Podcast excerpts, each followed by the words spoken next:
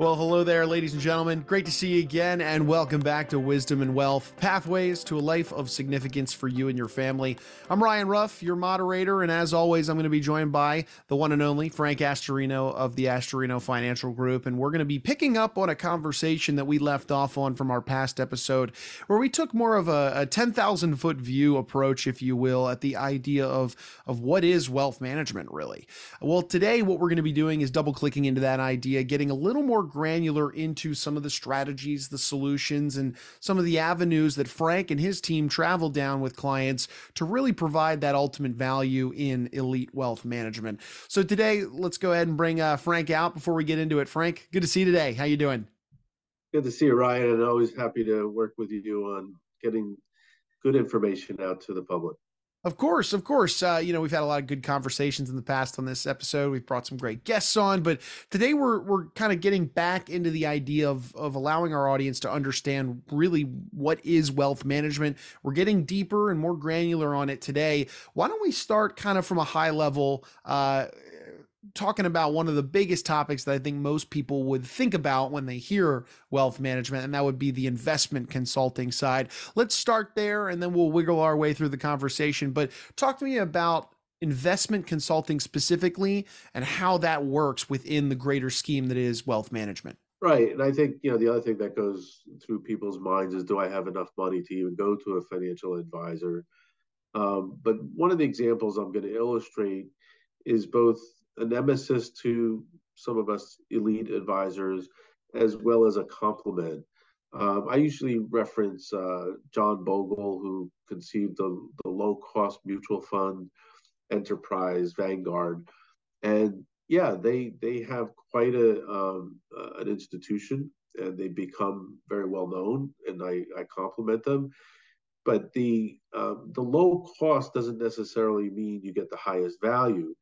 And to John Bogle's credit, he came up with a, um, a kind of a outline of what other values you could be achieving. There's at least seven of them, uh, and that goes independent of the cost and the actual mutual funds. So while it doesn't cost very much to have your your portfolio allocated, it is expensive. Like it's worth about 45 basis points um, to have an implementation take place that is cost effective.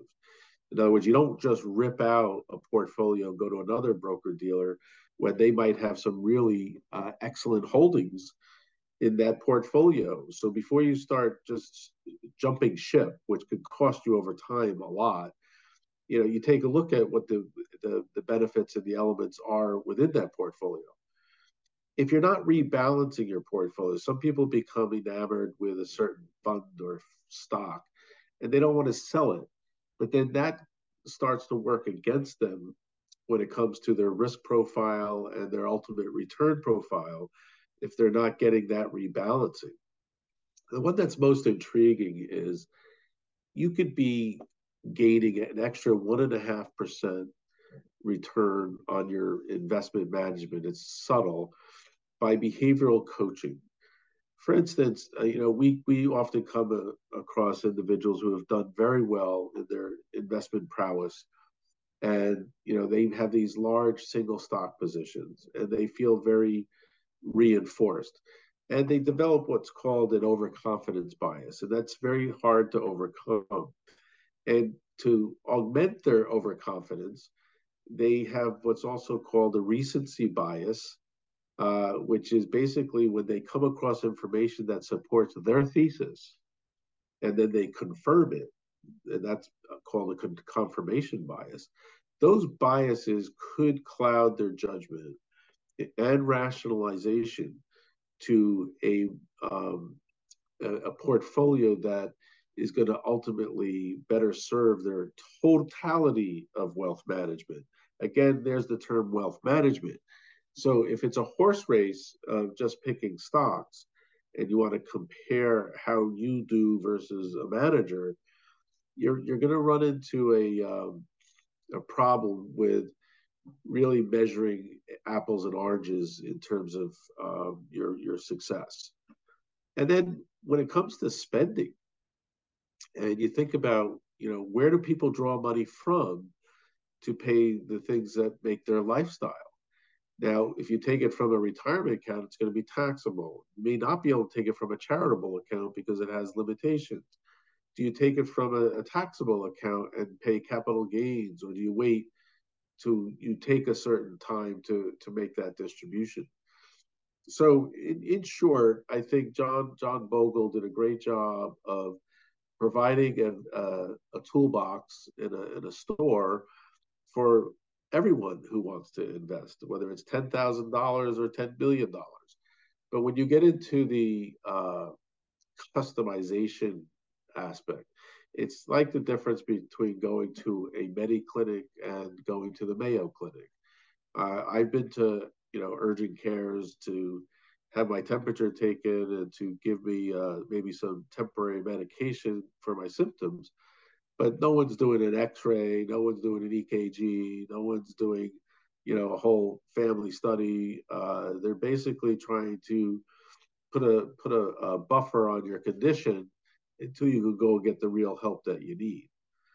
Uh, and finally, I think the financial life planning is really critical because people today, it's not all about just making money, although that's important. We that's that's kind of a table stake in the uh, in the, in our industry is that you're supposed to know how to make more money and not lose it.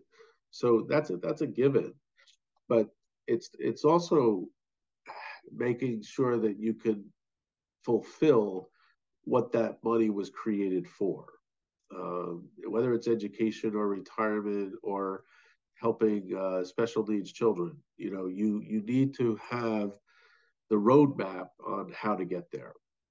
Sure, sure. So uh, looking at kind of that cost versus value perspective, you know, from you know that I love the analogy that you use, kind of a Medi clinic versus a Mayo clinic. But then when you dig even deeper into that, we that's where we start walking into the topic of advanced planning, which is something we've talked about in prior episodes. But I'd like to get into this because it is an important avenue that resides within elite wealth management. So talk us through what advanced planning entails and why it's so important for let's say the you know the successful entrepreneur and their family in today's day and age. Yeah i think um, and we're seeing we're seeing a lot of evolution to financial planning. I, I happen to believe in it. I think the ethics of it are really important. Um, but what's happening is investment management is becoming more and more commoditized with algorithms and uh, technology being able to, you know, kind of streamline the process, if you will. Um, but when you get into the financial planning aspect, there's core financial planning, there's comprehensive, and then there's advanced. So a financial plan, a very credible financial plan, before you even get to the investment management, could be, you know, a couple thousand dollars to sort out everything and get it into an intelligible form comprehensive could start at 3200 and advanced planning i've seen go from 5500 to $80000 depending on the complexity of uh, family business and, and, things of that nature. So uh, the planning packages that are out there are um, you know selective. And i think the advanced planning that some people are missing out on when they try to compartmentalize their investment assets from their use assets and their business assets and their other other uh, needs. You know, where does tax mitigation, asset protection, and wealth transfer come in? You saw the heat map in our last uh, episode, which showed what the capabilities that are being um, advertised of some of these financial firms and and and uh, institutions, but they're really not addressing it or they haven't had the experience to address it. So you really need a core group that um, has the ability to not only manage money or have the avenues to getting high level money management, you need those who can augment, comp- complement uh, the financial plan and the overall wealth management strategy. So then when we're looking at advanced planning, you've got that tax mitigation, the asset protection, the wealth transfer, some of those deeper conversations that go and and are needed really to have as a successful business owner. But you mentioned a topic uh, that I want to make sure we hit, Frank. That, that uh, in our pro- in our past episode, very briefly, but now's our time to really get into it, and that is this idea of behavioral finance, and that Yeah. really plays an, an interesting uh, role, shall we say, in elite wealth management. Talk us through behavioral finance. What does it mean? Where does it come into play? And and what are the different uh, you know components within it? Well, that's that's good. Behavioral finance is is really uh, encompassing uh, the psychology and economics uh, realm of of uh, the human condition, if you will. Um, so psychology gets into that mind map of um, how people think, and I always use the illustration of you know three parts of the brain. There's the um, reptilia part of the brain that is a fight or flight, and it's uh, you know how do I not get killed or destroyed, whether it's your portfolio or your health. And then there's the experiential part of your brain that we all come to the table with some biases, some more than others. I just recently purchased a, a book from one of our colleagues that identified over a hundred uh, behavioral biases that impact rational thinking. So, without offending anybody, because I used to get you know feedback from you know my my the ones who care about me and say, well, you know, Frank, aren't you going to insult people if you're getting into like psychology? No, I'm not a psychologist. I'm not. I'm not going to pretend to be. But it is part of my duty to let you know when I think you're making a statement or a decision or something that's flawed because of a bias that you might not even be aware of. So I try to delicately um, help them see so that they're not, I'm not telling them what to do. I'm telling them what might impact their decision that could be potentially uh, an unexpected surprise down the road. Um, so you know, the investment management side, uh, you know, their job is to provide financial advice and portfolio management, help select the stocks and bonds. They do all those mechanical, modern portfolio theory uh, decision points. But the behavioral side, really, you know, you don't have to go to a psychologist to have your money managed, but you have to have um, an advisor, hopefully, that is in tune with the qualitative aspect of of wealth management, and, and that could fall into a number of categories: risk, alternatives, um, tax mitigation, uh, interruptions on things that can be controlled and not controlled. So part of our behavioral influence is to help people realize what they have control over they do have control over the manager they choose. They have control over the asset allocation if it's going to be more stocks than bonds, but they don't have the control over, you know, global events, uh, you know, weather changes, um, uh, wars, assassinations, you know, planes going into buildings. They don't have control over that but there are fundamentals that go into the investment side.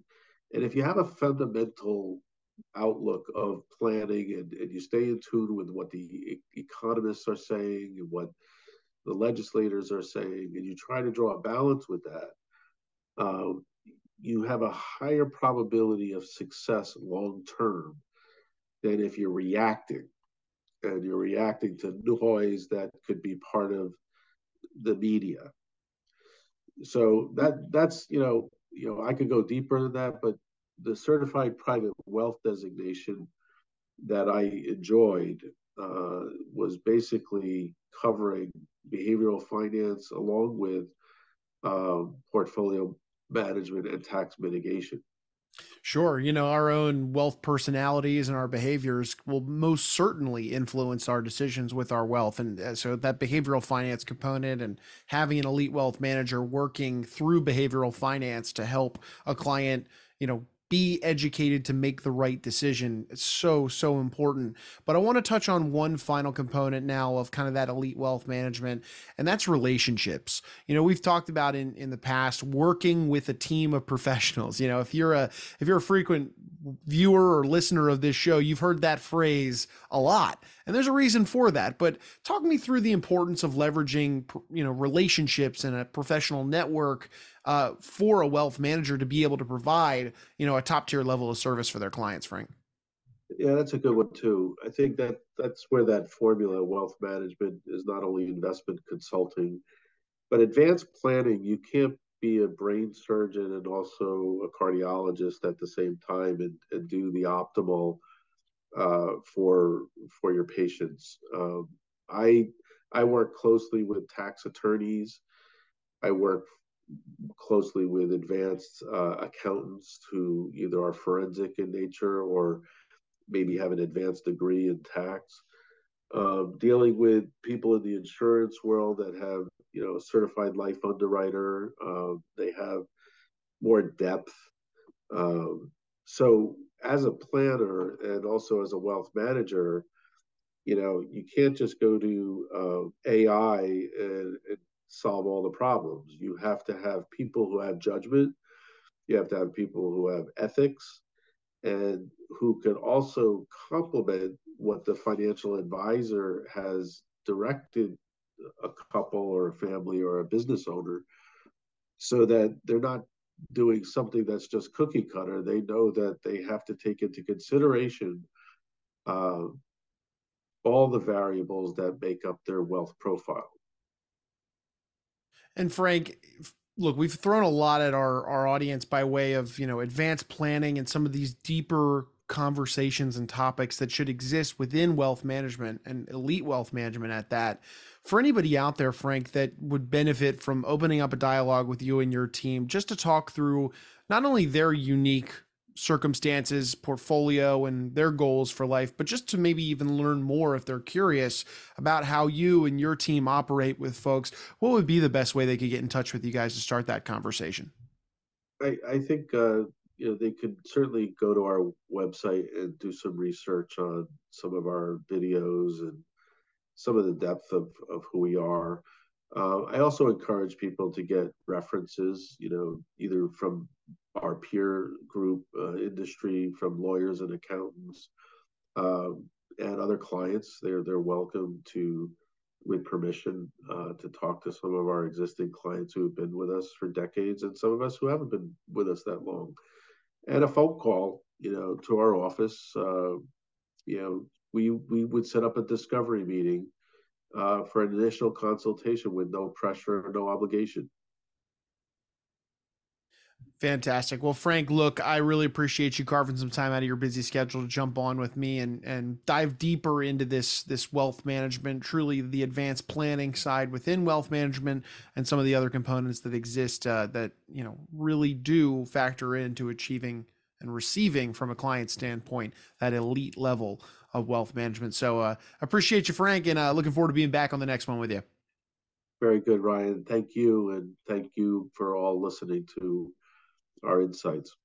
Of course, of course. And folks, as Frank just mentioned, we want to thank you for stopping by and being with us today. As always, if you did learn a thing or two today surrounding the conversation on advanced planning, behavioral finance, and a lot of the other intricacies of elite wealth management, well, make sure you hit that subscribe button on whichever platform you checked us out on today so that you don't miss out on other great conversations like these where Frank and I unpack different wealth management concepts, challenges, solutions, strategies, the whole nine yards, so that you and yours can come out better for it on the other side. That's the that's the main goal of this show.